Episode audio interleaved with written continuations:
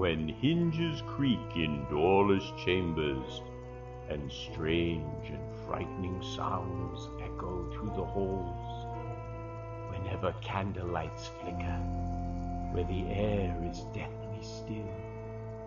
That is the time when ghosts are present, practicing their terror with ghoulish delight. Welcome, foolish mortals, to Dave's Disney View podcast. Dave is your host, your podcast host.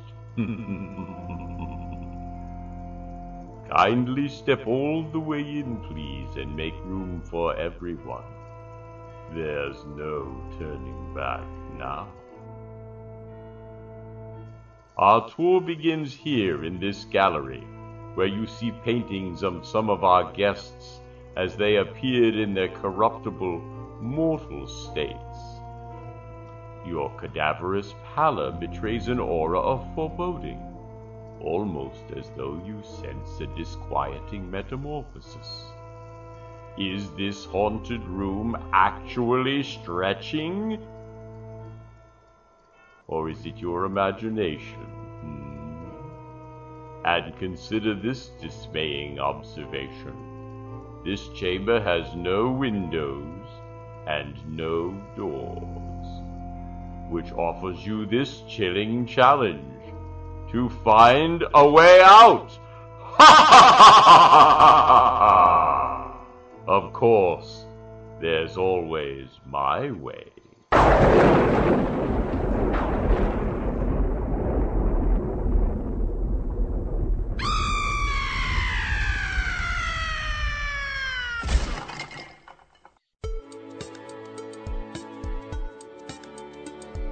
Hello and welcome to Dave's Disney View podcast.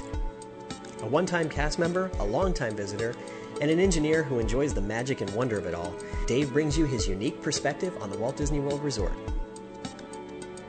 The music you're hearing on this podcast is actually from a friend of the show named Craig Brown. You can check him out at ReverbNation.com slash SoundA, as in Apple, or MySpace.com slash SoundA. Craig does a number of different things. Uh, this particular piece is called A Major Suspension, Suspended Glory. So please do check him out, and we thank Craig for his music. Throughout the show, we ask that there be no eating, drinking, smoking, or flash photography. So please keep your hands and arms inside the moving vehicle at all times, and enjoy the show. Thank you.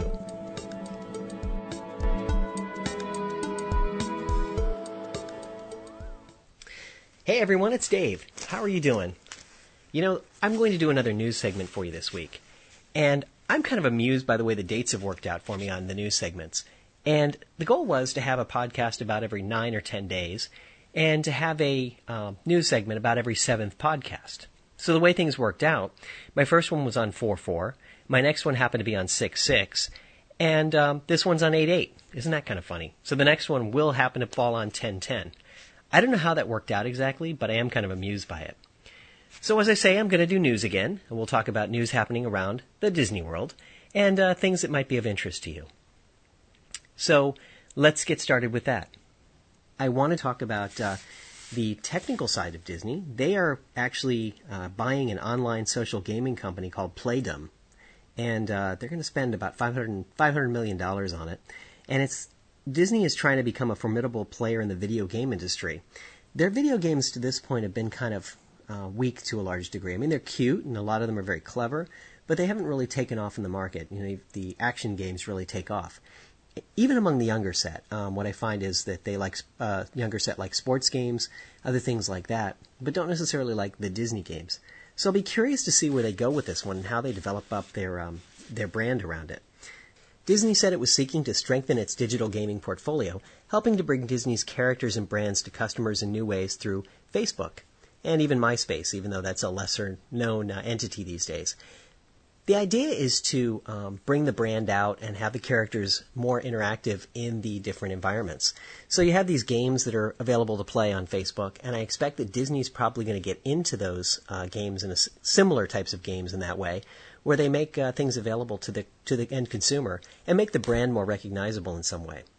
Um, right now, Playdom has forty-two million active users, so Disney has a nice uh, base of operations to start with, I think. Wanted to give you an update on the uh, monorail accident that happened last July fourth, or early in the morning of July fifth. Uh, basically, a year-long federal investigation into last summer's fatal monorail crash at Walt Disney World is now expected to continue for at least several more months. The N T S B said Monday uh, of last week that it does not expect to, to conclude its probe uh, in the July fifth accident uh, until fall at the earliest. We're now in the final stages of the investigation, uh, said uh, N T S B spokesman Peter Knudsen, but I don't think we're going to see anything in this summer. Uh, the N T S B had previously estimated its probe would take twelve months to complete, but the agency's rail division has been involved with several other high-profile accidents, including a commuter uh, train in Washington, D C, and a light rail collision in San Francisco that injured some people.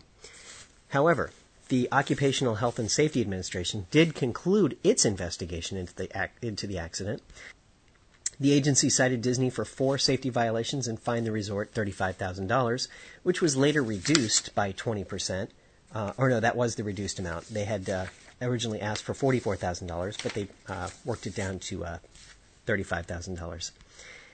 And the basic story is that there was um, the the things that they found fault with, the, the uh, specific things.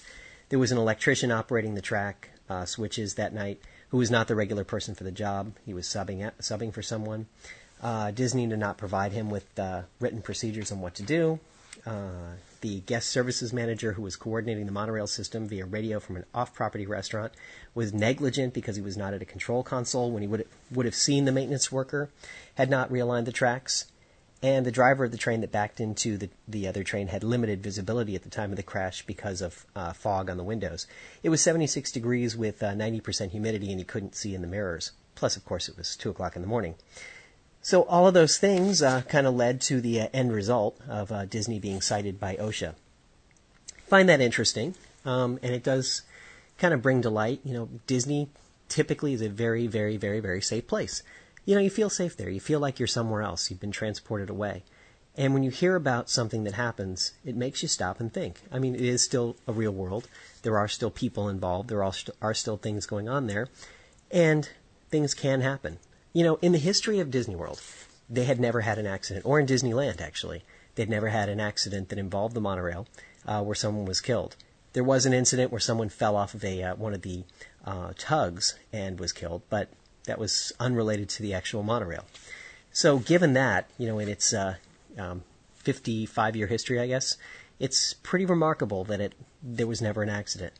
And I guess, you know, given that, you can accept this. Not that I like it, and I think Disney could have done more to probably prevent it, but you can accept it as uh, they le- maybe they learned their lesson and they move on.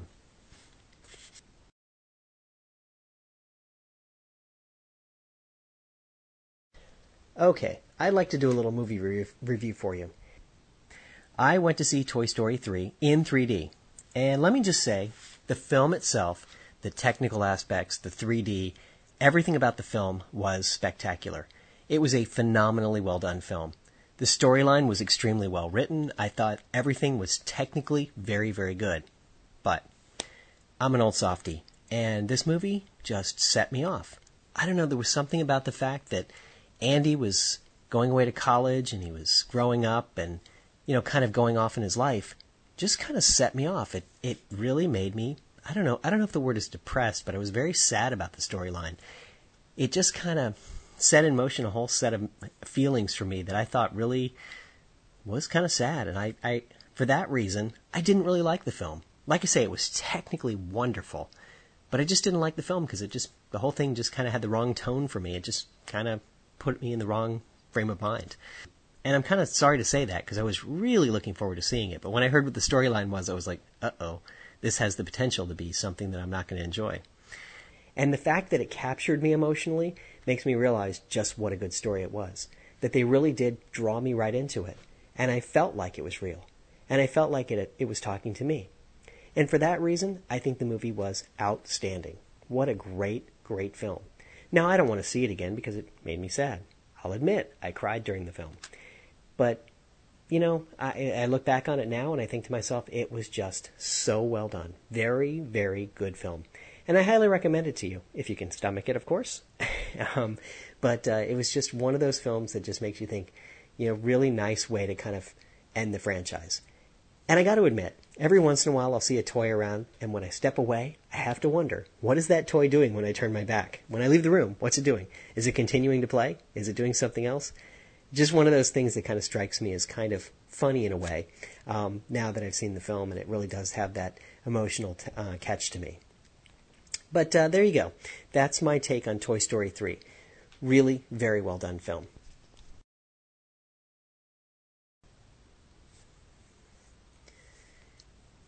And speaking of movies, here was something that I read that just kind of blew me away.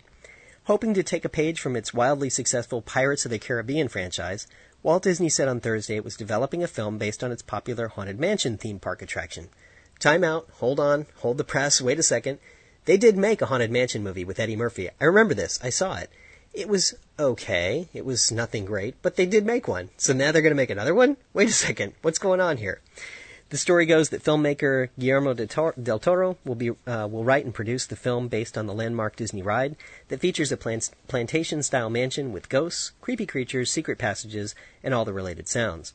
Disney said each of each year millions of people visit the Haunted Mansion, which opened in nineteen sixty-nine at the Disneyland in Anaheim, California. Versions of the Haunted Mansions have been built at Disney theme parks in Orlando, Tokyo, and Paris. The Pirates movie franchise, meanwhile, also based on a theme park attraction, has grossed over two point six billion dollars globally. A fourth Pirates movie, uh, starring Johnny Depp, is being filmed and is scheduled for release in twenty eleven. No release has been set for the Haunted Mansion movie yet. Now hold on a second again. I saw all three of the Pirates movies. The first one was excellent. Very nice job of kind of representing the whole Pirates of the Caribbean franchise and what the ride is. Okay, and then they made the ride sort of, um, they started rethinking, make, remaking the ride to match the movie. Okay, then they produced a second movie, and the second movie was pretty good. That wasn't as good as the first one, but I thought it was pretty good. And, you know, remaking the ride around that, around the concept there, and adding Davy Jones, I thought that was just fine. I'm okay with that, and I've ridden the ride many times since then, and I think it's really, really well done. Did a nice job of incorporating the best parts of the movie without it being too cheesy or changing the ride extensively. Now, the third movie, I was just lost. I mean, I really didn't think it was very good. I thought, you know, it was it was it kind of lost its momentum. I think it just kind of went in a different circles. It kind of lost its focus along the way. Sorry to say that because, I, like I said, I liked the first two. I wanted to like the third one, but I just couldn't. So the fact that they're going to make a fourth one now just makes me think that they're just milking it. And that's kind of sad. So I'll be curious to see what they do with the Haunted Mansion movie, given the fact that they had made one before. I guess we'll wait and see, and you know, see how it comes out. Um, I own a copy of the first one, the first Haunted Mansion movie, and it's, you know, like I said, it's all right. It's entertaining. It's nothing great, but uh, it's, you know, good humor, and there's a nice little touch of Disney magic in it because they're uh, talking about the Haunted Mansion, and they've got Madame Leota, and they've got other things happening, but it does leave a little to be desired.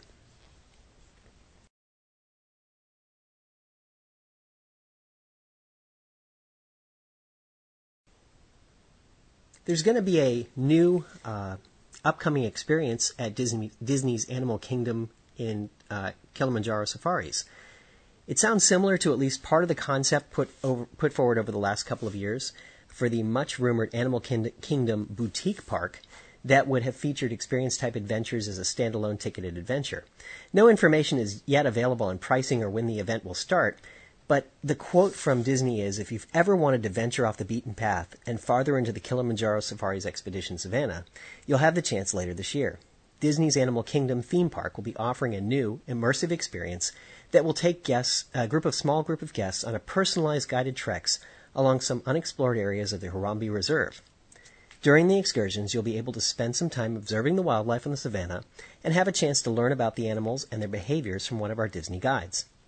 Adventurers will also trek through undeveloped forest areas of the Harambee Reserve and then board a unique vehicle specially designed for the rest of the quest. Walt Disney Imagineers are still working on many of the details, but we wanted to share the news with you first. Reservations for this specially priced tour won't begin until later this year, so keep checking back for more details. Sounds like an intriguing opportunity, potentially. I guess I'll be waiting to see what it actually is.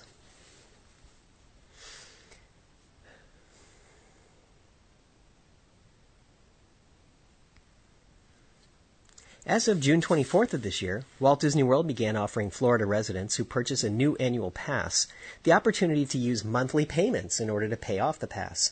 Currently, this program is only available online. It will add the option to the theme park ticket windows where many annual passes are sold later this summer. You can purchase a new Florida resident annual pass with monthly payment programs at disneyworld dot com slash payments. To use the payment program, you must make a down payment equivalent to the current price of a, of a non-discounted one-day one day Magic Your Way-based ticket. After the down payment is made, you must pay off the remaining balance through twelve recurring payments, charged automatically to a credit card over the following twelve months. The first of the monthly payments will be charged the same day that you sign up or shortly thereafter. You must pay with a credit card or debit card, and there are no interest or finance charges. You can pay off the remaining balance at any time. Florida annual resident uh, pass tickets available for the monthly payment plan include the Theme Park Premium Annual Pass, the Theme Park Annual Passes, Seasonal Passes, Weekday Select Passes, and an Epcot After four p.m. Passes. And they're available for both adults and children. Of course, proof of Florida residency will be required. If you're planning to go to the Walt Disney World Resort over the holidays, Disney has released the dates for the Mickey's Very Merry Christmas Party and other twenty ten holiday happenings at Walt Disney World uh, and around the resort. The Magic Kingdom's Castle Dreamlights be- begin the same night as the first Christmas party on November eighth. Over in the Hollywood studios, the Osborne Family Spectacle of Dancing Lights also starts November eighth and continues through January third, twenty eleven. Epcot's Candlelight Processional begins November twenty-sixth, the day after Thanksgiving, with a celebrity narration by Isabella Rossellini. The annual holiday tradition continues, as do Epcot's holiday storytellers, through December thirtieth. Mickey's Jam and Jungle Parade at the Animal Kingdom switches over to Mickey's Jingle Jungle Parade on November twenty-sixth and continues through January third. Finally, at Downtown Disney, there is the Festival of the Seasons, which starts on November nineteenth. Santa Claus will meet with children and pose for pictures daily at the marketplace through December twenty-fourth at Santa's Chalet. Now, here's something cool that I heard about. There's a new Disney Vacation Connection desktop widget, which is a free application that can be downloaded to a P C or Mac computer to view news, videos, weather, park, park hours, events, and vacation planning tips. Also included is a Disney Vacation Countdown clock that will tell guests the days, hours, and minutes until their next Disney vacation. Content on the app includes the Walt Disney World Resort, Disneyland Resort, Disney Cruise Line, Adventures by Disney, Disney Vacation Club, Disney's Hilton Head Uh, Island Resort, Disney's Vero Beach Resort, and Aulani, a Disney resort and spa, Ko Olina, Hawaii. With the Disney Vacation Connection widget loaded on your desktop, you will be able to stay up to date on the latest news and special offers, plan your Disney vacation, count down with the countdown clock, check theme park hours, learn about upcoming special events, find out the weather forecast. The widget is free for download, and you can learn more about the Disney Vacation Connection desktop widget and download it by visiting w w w dot disney vacation connection dot com. And speaking of Aulani, the Disney Resort and Spa, and Ko Olina, Hawaii, they'll begin accepting reservations for hotel rooms and vacation packages starting August second of this year through the Walt Disney Travel Company. Aulani is scheduled to welcome its first guests on August twenty-ninth, twenty eleven, and Aulani will represent a new way for every member of the family to enjoy a vacation in Hawaii, said Juan Rivers, Vice President of Aulani. It is designed so that parents, children, and guests of any age can find their own kind of fun and relaxation. Families will experience the island in ways they may never have discovered before, with age-specific programs planned for ages three to ten, tweens, teens, adults, and the entire family. There will be something for everybody. From pool parties with Disney characters to excursions into the rainforest, to surfing, to learning how to prepare Hawaiian cuisine with local chefs, days and nights will be filled with magic. Days and nights will be filled with the magic of Disney in the beautiful setting of Hawaii. Introductory room rates start as low as three hundred ninety-nine dollars per night. Guests may choose from a variety of room options, including ocean or garden views. The resort, built adjacent to a crystal blue lagoon and a white sand beach, features three hundred fifty-nine hotel rooms and four hundred eighty-one two-bedroom equivalent Disney Vacation Club villas. Rooms are housed in a two, two fifteen-story towers with commanding views of the oceans, mountains, and magnificent grounds. On-site are two restaurants, a wedding lawn, a conference center, and an extensive water activities, including a feature pool, nine hundred foot, nine hundred foot floating tube water course, wading pool, body slides, sunset-facing hot tubs, a quiet adult pool, a snorkel lagoon, and a conservation pool. Aulani will also include a signature kids club, Auntie's Beach House, where kids can explore Hawaiian culture through fun and games, including interactive touch table games and arts and crafts. They can also enjoy the enchanted fireplace, make it rain in order to start at a movie time, and enjoy many other experiences created just for them. Aulani is located on the western side of Oahu, upon twenty-one acres of oceanfront property in the Ko Olina Resort and Marina Development. The resort is located seventeen miles from Honolulu International Airport and features convenient access to a three hundred thirty slip marina and a Ted Robinson-designed eighteen hole golf course. To make uh, reservations for Aulani, check out Disney Aulani dot com.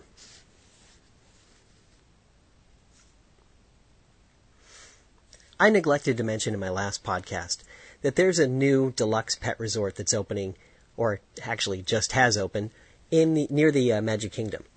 And I don't know why I failed to mention that. I passed right by it when I was up uh, doing my camping trip, and I saw it there, and I meant to say something about it, and I just think there's something, well, in a way, to me, it's kind of amusing. Now, I know some people like to have their pets pampered. Hey, and it's great, more power to you.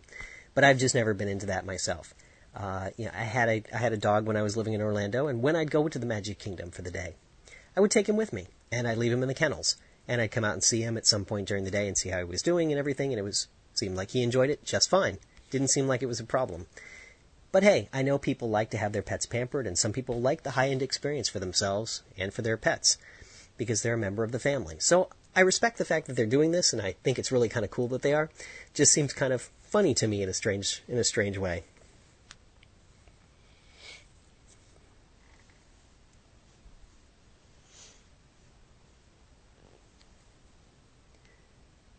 Now, I haven't been to the Walt Disney World Resort since I was up there in March, uh, but I do understand that construction is proceeding along in the uh, fairy tale land uh, where the princesses will be, and they're making some changes and have closed off uh, Pooh's um, uh, Thoughtful Forest, um, so they've got that uh, got that working that area, and they're working back toward Mickey's Toontown. So uh, we'll see how that continues to go, but uh, they continue to work on it, and they're developing up the uh, the fantasy nature of that. Um, also, I understand that uh, the uh, Casa de San Angel outside eating area, uh, where they have the uh, quick service restaurant, that's coming along really well and should open soon. And the Via Napoli, uh, that will be opening uh, pretty soon too. Um, I've seen pictures and it looks like it's coming along, and they've you know they've done a lot of work on it. And uh, you know I look forward to eating there sometime. Now, on a more personal note, I did want to throw out there. I followed up. Last week you heard uh, I was talking about finding a brick that my grandparents had left at uh, Walt Disney World, or that my family had left for my grandparents. And we looked for it, and we couldn't find it. And I sent an email to the email address, and it's been several months now. And I got an answer, and we went back and forth, and we searched for it, and we still couldn't find it. So I went back, and I talked to uh, several rel- relatives of mine, including my mom, and uh, some aunts, and no one can find a record of actually having bought it. And it's the strangest thing. I'm talking to everybody, and I talk to everybody and ask them, hey, did you buy it? And everybody says, no, I think so-and-so bought it. No, I think so-and-so bought it. And you know what? I've come to the conclusion that no one actually ever bought it, that there was no brick for my grandparents. I did find one that uh, an aunt of mine uh, had put in. Um, she had she thought it, um, she thought she remembered it being next to my grandparents' brick, um, and they bought it at the same time, and I used that as a reference point too, but that didn't turn up anything. And it's unfortunate. So it looks like my grandparents, my family never bought one for my grandparents. My grandparents never bought one for themselves. And there is no brick. So I was on a little bit of a wild goose chase myself, um, thinking that we had bought one. Uh, and it certainly wasn't me, but it was kind of a fun adventure. I mean, I learned a little bit more about the bricks and how they're laid out. I know what the structure is now. I have some understanding of what it's all about. And uh, it's I'm kind of sad to see that they never finished the walk around the world. The intent originally was to create bricks that went all the way around uh, the monorail path, basically, from where you go into the uh, Transportation and Ticket Center, having a path kind of underneath the monorail that went all the way around up to the Magic Kingdom. And they were going to put bricks all the way in there. But they never finished it. They put a lot of them in in front of the Magic Kingdom and some in by the Transportation and Ticket Center, and that was it. They never finished up what they were going to do. And I'm almost sorry to see that, because I now that I realize my grandparents don't have a brick, I would actually like to get them one. And uh, it's sort of a commemoration thing, but unfortunately I'm not going to be able to do that. You know, and the, what they tell you is you can go over to Epcot and buy the uh, Leave a Legacy um, area there on those big stones as you walk in, but it's not the same. Um, my grandparents were huge fans of Ma- the Magic Kingdom and would take day trips up from South Florida up there just to go to Walt Disney World. And I totally respect that. And that's part of the reason I have the love of the park that I have today. I think there's a lot to be said for the way they used to do things. And, you know, it just wouldn't feel right to me to put something in Epcot. It's just not the same. So, uh, you know, it's unfortunate. It didn't work out. Um, I'm going to see what I can do to rectify that situation at some point in the future. If they do ever reopen the uh, brick service, I'll be sure and get one for them. Um, now that I know we don't actually have one, uh, I'll be sure and get one. But that's kind of the way it goes sometimes, right? And uh, that's that's life. You can, of course, always find my podcast on iTunes under Dave's Disney View, um, or feel free to visit my website at daves disney view dot short u r l dot com. And I'm hoping to uh, to bring you some more great podcasts in the future, some things I hope you like. But please do email me anytime at daves disney view at gmail dot com and let me know what you think or something you'd like to hear more about. And that's my show for this week. I am out. I'll see ya. We've reached our destination in the twenty-first century. And I know, it went by so fast. But don't worry, the future is always in front of us. Hey, thanks for joining me on Dave's Disney View podcast for this week. If you have questions, comments, or concerns, please feel free to email me at daves disney view at gmail dot com. Now, gather your personal belongings and step off onto the moving platform. The platform and your car are moving at equal and opposite speeds. The music you're hearing on this podcast is actually from a friend of the show named Craig Brown. You can check him out at reverb nation dot com slash sound a, as in Apple, or my space dot com slash sound a. Craig does a number of different things. Uh, this particular piece is called A Major Suspension, Suspended Glory. So please do check him out, and we thank Craig for his music.